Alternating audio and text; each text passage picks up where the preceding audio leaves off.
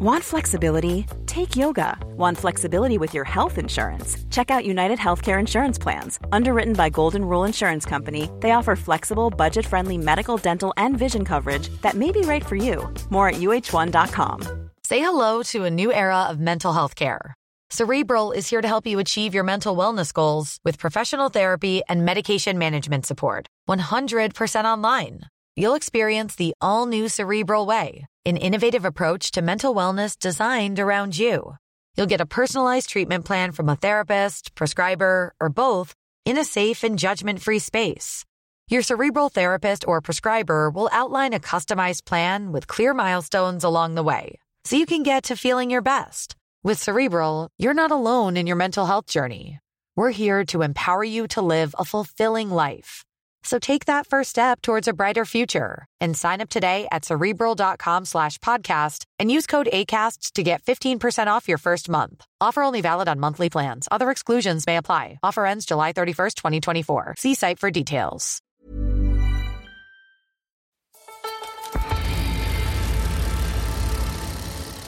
Hello, it's the Rouleur Podcast, and I'm Ian Parkinson. It's October, and in the UK at least, that means it's hill climb season.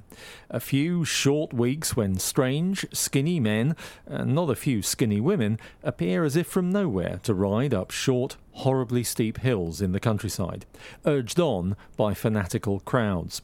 It's a very British phenomenon, and not for everyone, especially not for me. I rode the legendary Catford hill climb a few years ago, and nothing on earth would convince me to do it again. When I finally did reach the finish line, my family genuinely thought I was going to die. We'll be hearing from a Hundred Climbs author Simon Warren in just a minute, and later we'll be finding out exactly what a performance lifestyle advisor does with the new British Cycling Academy recruits. And we'll also be hearing from the man who invented two of the most famous saddles in cycling history. First, two men who are definitely built for going uphill Rouleur executive editor Ian Cleverly and Simon Warren, who wrote 100 Greatest Cycling Climbs, followed that up with a book on his favourite Belgian bergs, and has now released a box set of regional guides to the best climbs in Britain. They aren't all 100 climbs a book, the regional books. Uh, in total, there's 545 climbs, which is still a lot of hills uh, across Britain. The way I geographically brought, uh, broke the country up, if you go to the northeast, there aren't that many because it's, it's a reasonably small area. A lot of it's sort of wilderness almost. So that book only has 50 in, but most of them have 75 in, a couple of them have 60, um, which gives you a total of 545. And research wise, do you sit there poring over a map or do you, I mean, it's probably a combination. I was just wondering how, how many suggestions come into you from you know, fans of the 100 Climbs concept? Yeah, ever since I published the first one, um, I started asking people, you know, and people would send in, why isn't this in here? Why isn't this in here? And in the advent of Twitter, you know, anyone can contact you. So anyone said that, I'd, you know, the little screen grab puts in my folder of suggestions, and I built up a huge list because in, if enough people start shouting about, about a climb, it has to go in. And then I'll cross-reference that with maps and look at Strava, see where people are riding. Um, obviously, there'll be a few hills which I just hadn't discovered, which are really, really hidden. I'd see if people are going there. What's this all about? And then you'd see something about it, and yeah, it, it, it, you always find something new. I often, you know, when someone suggests something, I start sweating. Oh, I've missed it, and then I realise I haven't missed it, and it's like phew. Um, but then if I have missed it, then there's the great adventure of going and finding it, and then maybe there'll be another book. Are there any more to be done in mainland Britain that you think you haven't quite covered off yet? I don't think so. I mean, there must be something out there I've missed, and there are places where there are great climbs, but I've already included great climbs. If you take Matlock in Derbyshire, for example, um, there's Riber and Bank, famous hill climb courses, but there's five, six, seven roads rising out of Matlock, which are all vicious. So you could, you could include all of those in the book, but it's it actually became almost harder the further I went down to actually what to include and what not to include because the first book almost they pick themselves because they're the really famous ones. But then you may end up in a town and there's four hills which are equally tough and equally as, as um, picturesque whatever and you have to pick one leave the other three out. And hopefully people will go and discover those on their own. You mentioned hill climbs as a, as a, a kind of an event uh, a standalone event. Uh, we are in the middle of the hill climb season now. Now, I'm wondering if, if uh, listeners from abroad might not be familiar with what the hill climb concept is because it's it's I, I don't know if it's peculiarly British, but it is overwhelmingly British, isn't it? I think so. Uh, I was talking to a guy from California the other day, and they have hill climbs, but they're, they're like, you know, 10 kilometres long.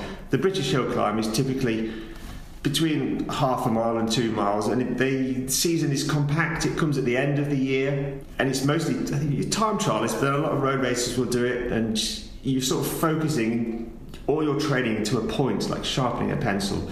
No more big miles everything comes there's not much light in the evening so you can you know you don't need as much time to train and then it's all about getting out this huge effort over a short distance all the big guys the sprinters they'll have packed up their bikes will be in the, in the shed for, for, for, for winter the winter bikes will be out but the, the really skinny racers they'll you know they'll take their big chainring off they'll take their bottle cages off they'll strip the weight down on their bike and they'll focus on these really small efforts up really steep, steep hills and then again all the other people have stopped racing um, they'll all come out and watch because it makes a great spectator event. I've done most sort of uh, disciplines of cycling over my many years of racing and poodling around. Um, I thought the individual pursuit was the most painful thing you could do on a bike until I did a hill climb without any preparation. I mean, it, it, it is savagely painful, isn't it? It is horrible because you, it's saying the pursuit you could maybe back off a tiny bit, but when you're going uphill, there's nowhere to back off. You know, gravity's pulling you down, and your will is forcing you forwards. And the sort of contrast of those forces, it's incredibly painful. You enter what is you know commonly known as the pain cave. You start to lose feeling in your fingers, and your eyes get blurred because the body's taking all the blood it needs and putting it where it's been wanted the most, in your legs and your heart, and it's you really have to have a sort of a screw loose to push yourself that deep. And the really good hill climbers will go so deep that they'll, they'll be lying the, in a heap on the floor. I've never been able to go that deep. I have a, something in my head which says, just back off, Simon. This is, you know, the, I, I, think it's a survival instinct. So the, all the alarms start ringing. Don't do that. Don't do that. But I still go back every year and, and, and push myself as hard as I can. I sort of have to now because I've made a rod for my own back again, they are great to ride uh, because you get a crowd, you get an atmosphere. It's over. You've done a little bit of racing. Good, good uh, release of endorphins, and yeah, roll on the next one. And then you lie on the verge for 10 minutes clutching your chest. Yeah, basically. Yeah, yes. yeah, yeah, no, it sounds really appealing. Now, when I was a lad, everybody rode fixed on a hill climb. That seems to have kind of gone out of fashion somewhat. And I think it's mainly because I mean, the fixed gear idea was to save weight. Everyone had a steel bike, and you know, you, you take all the bits off, you run a fixed gear. A lot of people would run a lot more track probably, and then have more equipment. But nowadays, you can get a road bike weighing you know five kilos when you strip it down for a hill climb. So there's no need to build a fixed wheel bike. There's still a few people out there, and their bikes still gather a lot of interest because they'll weigh nothing, you know, like four half kilos or something. But for the average man in the street, yeah, you can get your road bike down to a decent weight and you know with really good carbon wheels, and yeah, there's just no need for the fix really. Coming back to your books, uh, it's worth listening to the end of the podcast because there is a, a competition to win this uh, lovely box set of Simon's books. Um, but you also have an app. I think we could probably throw an app in with the uh, box set, couldn't we? Yes, so my first book uh, and now the, the, second book, Another 100 Climbs, are, are both available uh, as an app which you obviously download to your phone, and that links with Strava. So if you're on Strava, it sucks up all your information and gives you your 100 climb score. And your goal is to ride them all. Using the app, it'll tell you where the climbs are. Again, it links with Strava, it links with VeloViewer, it'll show you how many times you've ridden them, how you know how well you've gone on them. It gives you all the facts for each one, uh, and all the content from the book, so the picture, the, the text, and everything and then you know you see your score building. I like to think that people will take them to the you know the club room or the pub and then flash their score and say, "Look, I've done 38. You've only done 37. I'm beating you." So then your friend has to go out and ride another one. Um, and then when you do ride them all, I send you a gold badge. It's like Blue Peter. Very, very like Blue Peter. And there are currently 13 members of the 100 Climbs Club with gold badges. You know, Christmas party, we might need two, three bottles of wine now, so it's growing and the only way you can get one is to provide me proof of riding them all. A lot rarer than the Blue Peter badge. And that is a club I have no intention of joining. As I record this, the senior recruits to the British Cycling Academy, essentially the big medal hopes for Tokyo, Paris, and beyond, are practicing their public speaking and preparing to take part in a bake off style competition. It's all part of an induction week introducing them to the pleasures and pitfalls of what lies ahead as professional bike racers. Ian Cleverly went along on day one and spoke to Arabella Ashfield, who's funded by the English Institute of Sport. She's the Academy's Performance Lifestyle Advisor. A what now? A performance lifestyle advisor is a practitioner, and what we do is we support athletes through the entirety of their their athletic career. So, my role is to support athletes when they come onto a program, but then also help them through the various transition points of their athletic career through to when they retire from their sporting career and move into the big wide world of, of employment uh, and whatever they choose to go on to in the future. So we will support a lot around looking at future career options.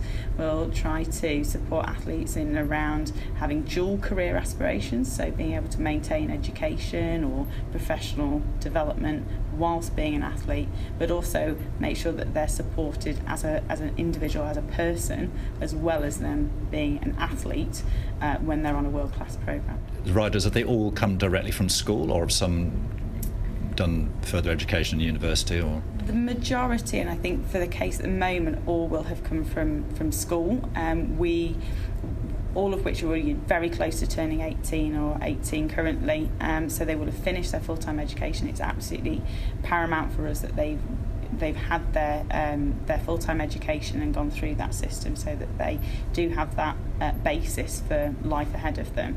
Yeah, so they are coming fresh from being at home, from being at school, into a centralised program here. So yes, I saw in the, in the, the presentation that you just did to the to the, the riders there the a figure which I've been asked not to quote of, of, how much it, it costs to fund yeah. each rider per annum, which mm-hmm. was a pretty hefty sum. Did you yeah. see their eyes kind of widening slightly when they see that? Yeah, and I, it, it's an interesting one because I think with riders, these are 18 year olds that have come straight from home. They're not necessarily going to know what it takes to put a rider on an Olympic podium, and that is a lot of investment through that career.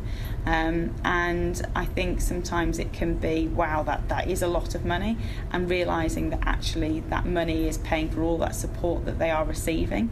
It's about where all of those support services are coming from, it's about the expertise and coaching, it's about the facilities, but it's also then all the administration that's behind that and the wider Great Britain Cycling team to be able to support that individual from a logistics point of view, from a health point of view, from equipment. Um, so yeah, it's a it's a big figure, and I think them being aware of that is is quite crucial. But yes, I think there's probably a few surprise and, and wide eyes at the amount there that goes into them. There was also in your in your uh, presentation a, a, a, horror show of uh, filthy fridges and and toilets and showers and, and were they really from riders' houses, or have you just plucked those off the internet? Come on. No, they are. They are. They are ones that we have seen in in our uh, senior academy housing, and we have to work that fine balance between you know we're not they are living away from home from mum and dad, and they have to take responsibility for the environment that they are in, and they are learning. They are young adults, and they have to be given some guidance on that, but equally, sometimes a horror show is a good way of saying, look, do you want to live in this? This is, you have a choice around that, and they have to take responsibility for that. So, yeah, it's, it's a genuine um, scare show of, of what they need to be aware of and the implications that that can have as well. So, we were talking to them about actually, if you are in, um, you know, in, in a, an unclean environment, what are the implications for their health if you've got a compromised immune system because you're working really hard? Then actually that is going to have an impact if they're going to pick up germs easily and they're going to transfer those germs around the other people and their teammates in the room, so in their house. So yeah, it's, it is important to give them that bit of a bit of a scare at the beginning sometimes. Um, you also mentioned meeting Nora, uh, which which sounded more of a threat than than, than, a, than a treat. Yeah, tell me about Nora.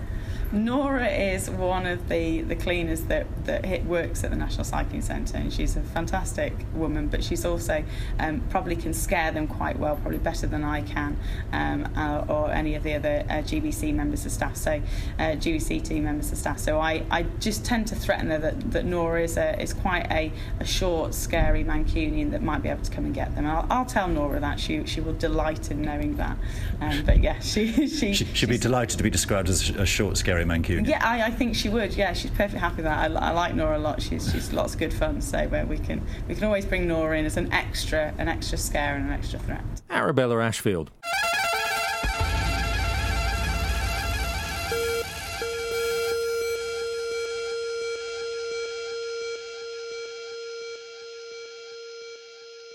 Now, if you were asked to name the most famous saddles in cycling history, there's a good chance the Selle Italia Turbo and the Flight would be among them. The Turbo's padded plastic construction and the Flight's trimmed away sides still provide the blueprint for most modern bike seats. I've been to northern Italy to speak to the man who invented them.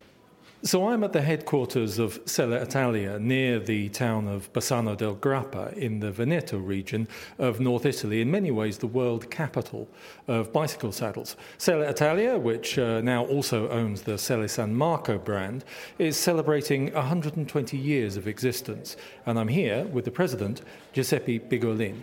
Uh, Signor Bigolin, welcome to the podcast.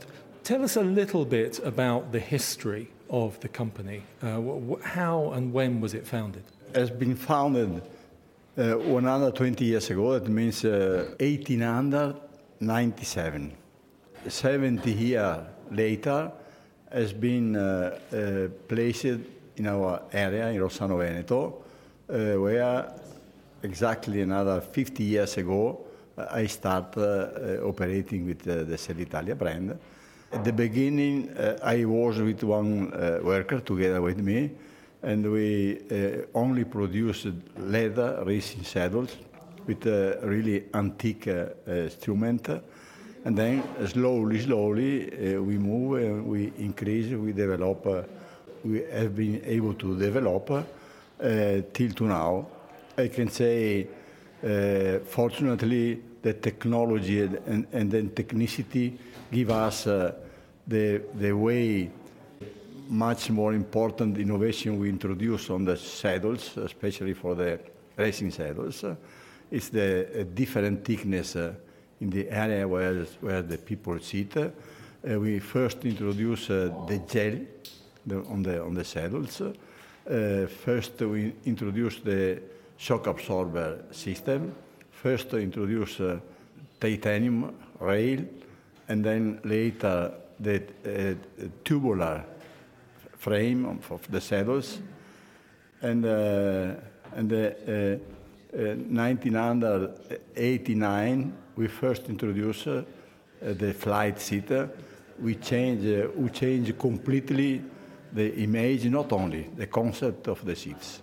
We're standing in what is effectively a small museum of saddles here at your headquarters, and uh, we're standing in front of the oldest saddle that you have here, I think, which is in 1910. Yeah. It's a collection of springs and, and leather. Yeah. It, it, looks more like a sort of horse saddle than a bicycle saddle. But looking um, along the line from 1910, 1920, 1930, 1940, uh, 1950, it doesn't change that much. There's still leather, there's still springs, and it's not until sort of in in the I guess the early 1950s we see this saddle here, yeah, yeah. Um, which looks much more familiar. It's it's it's a a leather saddle with rivets around the edge of it. Um, what do you know about that saddle? Presumably that would be the sort of saddle that uh, perhaps Fausto Coppi would have been uh, riding on. Fausto Coppi was another model, was a model like this one. Oh, that's the 1955 with, one. the classic uh, uh, racing uh, uh, saddles, which was with a tender, with a rivet in the, that uh, time steel. And later, this one is something more industrial, with the springs Okay, so yes, the 1951 has sort of springs underneath, doesn't it? Yes. Presume the, the big change was when you moved to nylon and plastic later on. Unbelievable change because uh, I don't know if you remember at that time the racing uh, leather saddles. Uh, uh, you can see one part uh, uh, regular and the other part going down. That's because the part of the skin was not the, the, best. And then, of course, with, with introduction with the, the, plastic material, I mean plastic, and then nylon, then better, better, better with carbon inside, uh, unbelievable opportunity to create cells uh, for the first to the million uh, all the same. So they were easier to make, better to make, and, and lighter. Yeah. Did the riders like them at first? Uh, yes, yes. Uh, we start uh, in Uh, 1970, 70 with the first nylon saddles.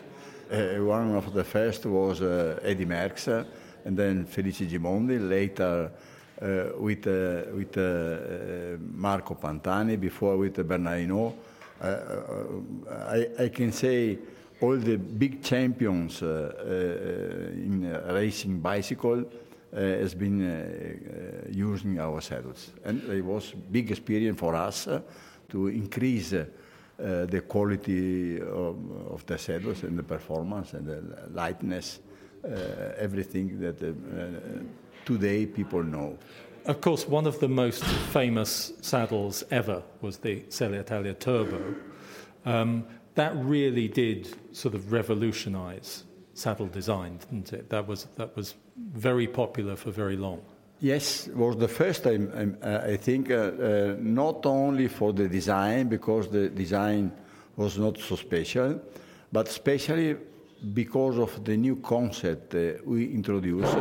a new concept, mean, the shell, on the shell, in the different parts, uh, we created different thickness to give uh, more comfort in the point where the, the, the, the, human was sitting. That's what, the first concept. Uh, later, we uh, realized the, the, the uh, flight seat, where has been really completely the revolution people maybe think that there was only one aesthetic uh, question. No, we cut the, the, part, the side of the saddles, because it was one part that was only producing a, a uncomfortable concept.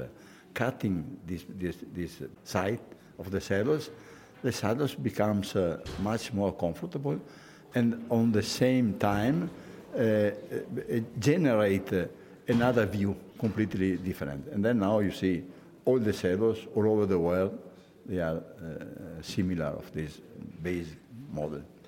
Do you ever think that everyone looked at the flight saddle and thought that's how we're going to make our saddles? And since then, virtually every saddle has been like that, hasn't it? Now, after after this date, unfortunately, I, I, I don't take a, a, a patent. No, and then later it becomes everybody now 100%, not 99.9, 100% of the existing saddles, they are realized in this way. But uh, I, I, I, never received, uh, receive a Christmas cake from my competitors. Giuseppe Bigolin, thank you very much for joining us. You're welcome. Thank you. And that's it from this podcast, apart from the quiz. Last time we asked who came second to Tom Pidcock in the Junior Cyclocross World Championships. The answer, of course, was another British rider, Dan Tullett, with fellow Brit Ben Turner in bronze. Mark Caffing got that one right. He wins a Rouleur t shirt. The prize this time is all eight of Simon Warren's regional guides to great climbs in the UK, plus the 100 Climbs app to go with them. And the question is how many times did Chris Boardman win the British National Hill Climb Championship? Go to the Rouleur website, check out the page for this podcast. The full instructions are there. Good luck. Speak next time.